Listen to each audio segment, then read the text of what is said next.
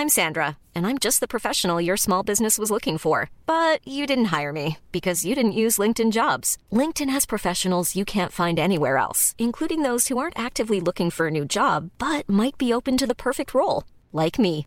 In a given month, over 70% of LinkedIn users don't visit other leading job sites. So if you're not looking on LinkedIn, you'll miss out on great candidates like Sandra. Start hiring professionals like a professional. Post your free job on linkedin.com/people today.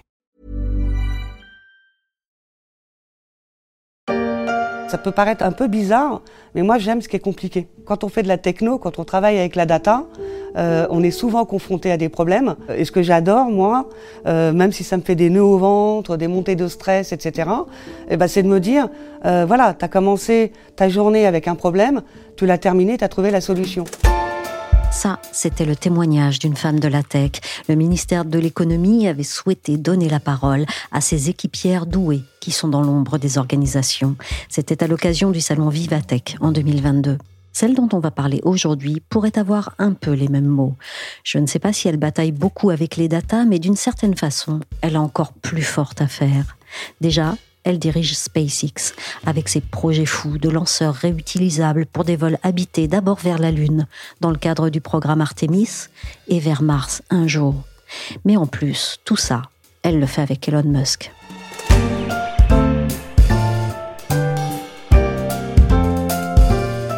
Je suis Michel Varnet. Vous écoutez La Story, le podcast d'actualité des échos. Retrouvez-nous sur toutes les plateformes de podcast et de streaming. Abonnez-vous pour ne manquer aucun épisode. Est-ce que vous pensez donc qu'une femme est capable de faire comme un homme un entraînement très dur au point de vue physique et qu'elle est capable de supporter la fatigue nerveuse euh, qui est normale au moment d'un départ de fusée? Physiologiquement, il n'y a pas de raison que la femme ne peut pas faire le vol. Est-ce que la NASA a déjà contacté des femmes, a des femmes qu'elle entraîne pour faire des vols orbitales? À présent, le NASA n'a pas de plan prévoyant le départ d'une femme dans l'espace. Petite illustration de la vision genrée du spatial dans une archive de l'INA de 1963. Bref, on n'en est plus là. Mais quand même, les femmes dirigeantes sont toujours moins nombreuses dans le secteur que leurs homologues masculins. Et surtout, quand elles y sont, elles sont souvent moins visibles. La preuve, si je vous dis SpaceX, vous allez sans doute visualiser celui qu'on a presque plus besoin de présenter. What's his name? E-L-O-N,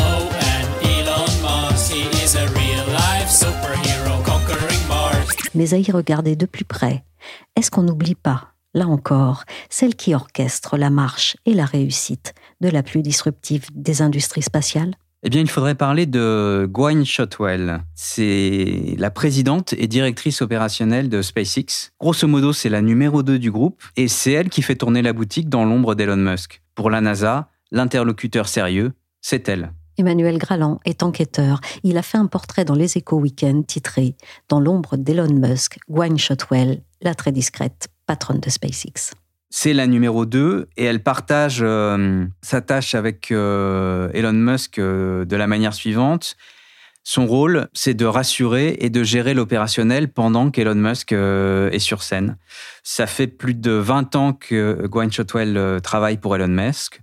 Et on peut dire qu'elle est aussi calme et raisonnable que son boss est imprévisible et que grosso modo, elle fait figure de boussole pour euh, l'industrie spatiale. Elle arrondit les angles, comme on dit? Quand on dit qu'elle arrondit les angles, ça s'est vu à plusieurs reprises. Par exemple, euh, lors du premier vol du euh, Falcon Heavy en 2018, la fusée emporte comme charge utile une, Tesla rouge et Elon Musk, qui entendait à l'époque maximiser la couverture médiatique euh, du lancement, expliquait à CBS que euh, le vol serait soit un succès formidable, soit un big boom, mais que dans tous les cas, il faudrait regarder. Et ben, dans ces cas-là, dans les jours qui suivent, c'est Gwynne Shotwell qui file en Arabie Saoudite et à Londres pour rassurer les clients, les opérateurs qui ont réservé les prochains vols et pour leur dire non, les probabilités de réussite de ces tirs, ben, c'est pas simplement de 50-50. Quand il y a des excès médiatiques de la part d'Elon Musk, on peut dire que c'est elle qui, derrière la scène, arrondit les angles, rassure, précise, met les choses au point. So, actually, selling rockets is all about relationships um, and making a connection with these customers. When you don't have a rocket to sell, what's really important is selling your team. On vient d'entendre Gwen Shotwell sur le plateau de TED expliquer que vendre des fusées, c'est tisser des relations avec ceux qui les achètent et que quand il n'y a rien à vendre, il faut vendre ses équipes, sous-entendu son expertise. Alors qui fait quoi entre Musk et elle? Elle gère le quotidien, elle fait tourner euh, la boutique pendant que c'est Elon Musk qui est en pleine euh, lumière. Elle, elle rassure les équipes, elle met en place les procédures, elle explique, elle fait de la pédagogie auprès des clients. Et c'est ce partage des tâches euh, qui fonctionne bien depuis plusieurs années qui a fait que dans l'ombre, c'est elle qui fait vraiment tourner SpaceX. Est-ce que Gwynne Shotwell, c'est Elon Musk au féminin ou bien c'est son antithèse? Eh bien, je dirais ni l'un ni l'autre. Elon Musk et Gwynne Shotwell sont à la fois différents et pareil. C'est-à-dire qu'on peut dire d'Elon Musk qu'il est direct, arrogant, parfois maladroit. Elle, au contraire, elle est tout sourire et pleine de belles paroles. Mais ça ne l'empêche pas de partager avec Elon Musk un certain nombre de caractéristiques euh, et de qualités. Par exemple, elle a le goût de l'audace. Quand elle arrive chez euh, SpaceX à l'automne 2002, elle prend de gros risques. Elle a alors près de 40 ans, un job qui lui plaît, deux enfants en bas âge et surtout elle vient de divorcer. Et elle sent qu'elle a besoin de stabilité. Donc dans ces conditions, rejoindre SpaceX, ça n'a rien d'évident alors que le job demande euh, un engagement sans limite avec un patron pas facile comme euh, Elon Musk. Elle va mettre des semaines à se décider avant de devenir le septième salarié de la société. Donc euh, elle n'hésite pas vraiment à prendre des risques et elle partage aussi une vision similaire de l'industrie euh, spatiale avec euh, Elon Musk sur le fait qu'elle trouve que c'est une industrie qui n'est pas assez euh, audacieuse et qu'il faut vraiment réveiller. Je suis disponible 24 heures sur 24 et 7 jours sur 7 pour aider à résoudre les problèmes, n'est-ce pas? Appelez-moi à 3 heures du matin un dimanche, je m'en fiche. Être l'homme le plus riche du monde a certainement ses avantages et ses inconvénients, mais pour un homme comme Elon Musk, une entreprise durable n'existerait pas sans une éthique de travail impeccable. Il semblerait qu'avec Elon Musk, il faut travailler très dur et faire plutôt profil bas. Quelle est la méthode Gwynne Shotwell pour survivre à ce régime depuis 20 ans? Je dirais que sa complémentarité avec Elon Musk... Euh, ça passe par le respect de certaines euh, règles. C'est-à-dire que comme beaucoup d'autres compagnons de route du milliardaire, elle a accepté de rester euh, hors de la lumière et de se dévouer euh, à l'entreprise euh, corps et bien. Ça, ça veut dire que par exemple, lorsqu'elle commence à travailler et qu'elle a des enfants en bas âge, eh bien, il y a une semaine où elle arrive très tôt chez SpaceX et elle en repart vers 18 h Et puis les autres semaines, bah, ça peut tout simplement être de la folie. Elle travaille très tard dans la nuit. Et puis surtout, elle voyage avec Musk autant que nécessaire. Ensuite, elle est capable aussi d'être très cash avec euh, les troupes, euh, de leur mettre euh, la pression. Et elle est capable aussi de se montrer très pédagogue avec les clients. Et ça, c'est un atout précieux pour expliquer la philosophie de SpaceX, qui a une approche itérative en matière de design. C'est-à-dire que au début des années 2000, les gouvernements étaient habitués à ce que l'industrie spatiale fournisse des designs assez stables. Alors que ceux de SpaceX évoluaient en fonction des erreurs. C'était un peu euh, la même méthode que dans l'industrie du logiciel, où euh, on lance un premier produit, puis ensuite on débug et on essaye euh, d'avancer.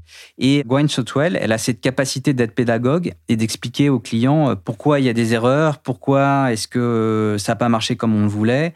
Et ça, c'est une complémentarité qui fait que ça fonctionne avec euh, Elon Musk.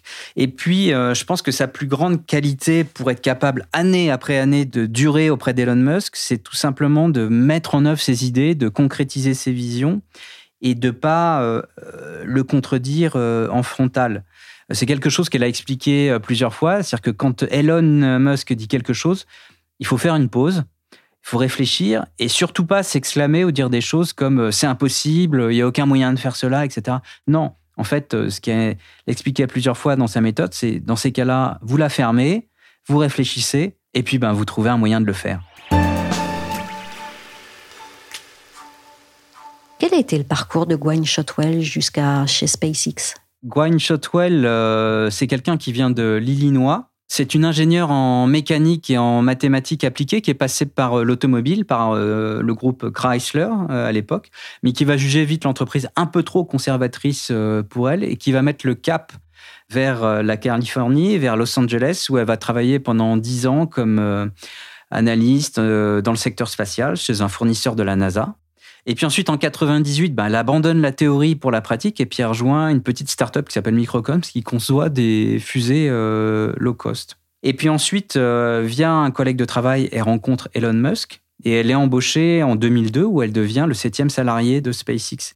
Et ensuite, son rôle dans le succès de SpaceX va être décisif parce que c'est elle qui a vendu les premiers contrats de SpaceX et qui, grosso modo, par la suite, a tenu la maison quand Elon Musk était absorbé par les difficultés de Tesla, notamment.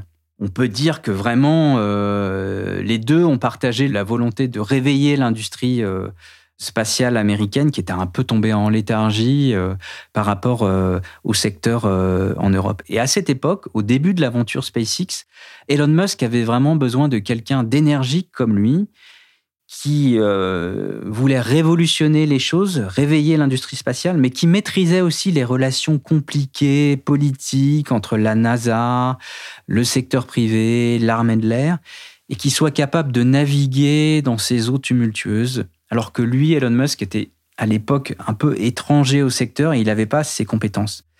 Mais aujourd'hui, euh, à 59 ans, on peut dire que Gwynne Shotwell euh, a eu une euh, longévité dans l'aventure qui est quand même exceptionnelle.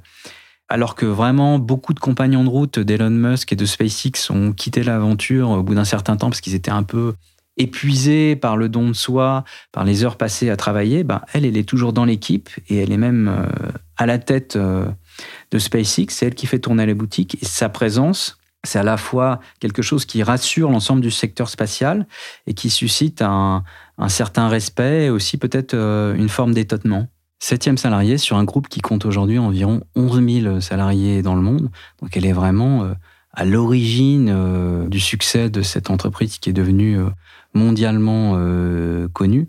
On peut dire qu'elle fait vraiment partie des, des tout premiers salariés, des gens qui ont été à la base de la réussite de SpaceX.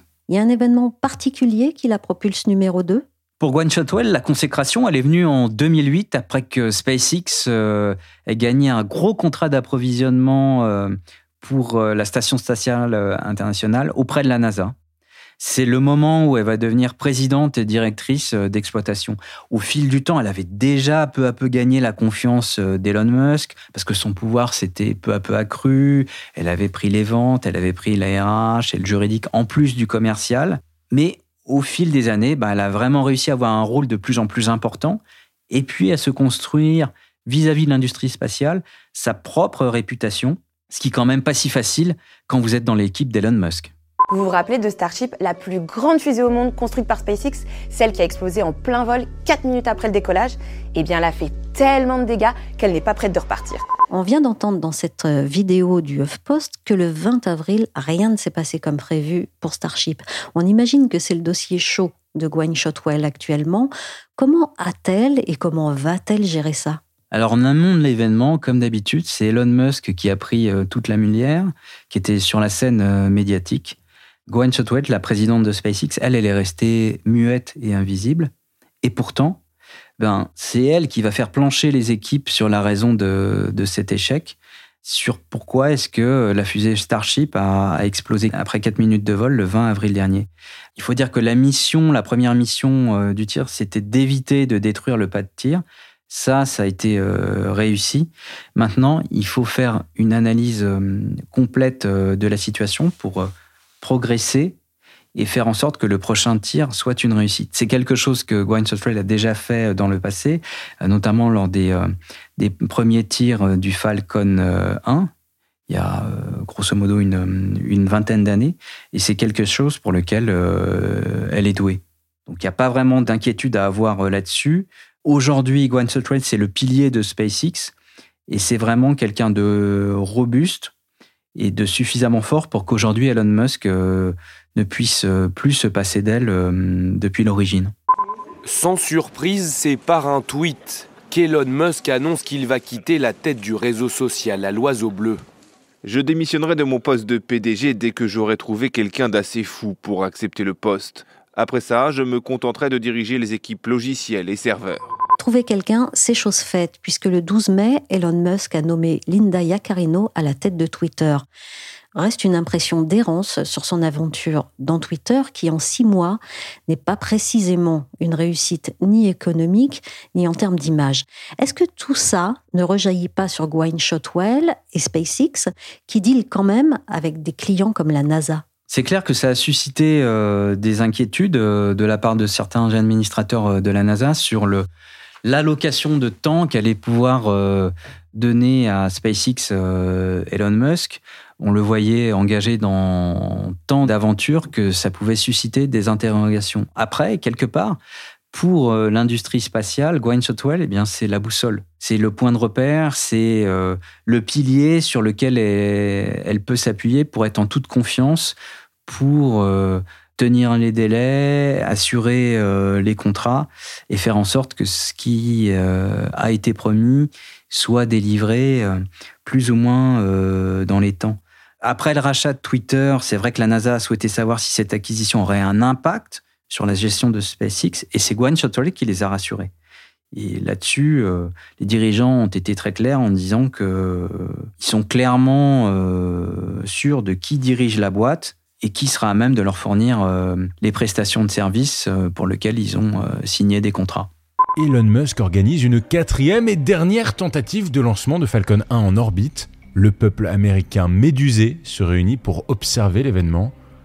3, 2, 1, Falcon 1 décolle. Elon Musk a les yeux rivés sur la fusée. 5, 4, 3, 2, 1.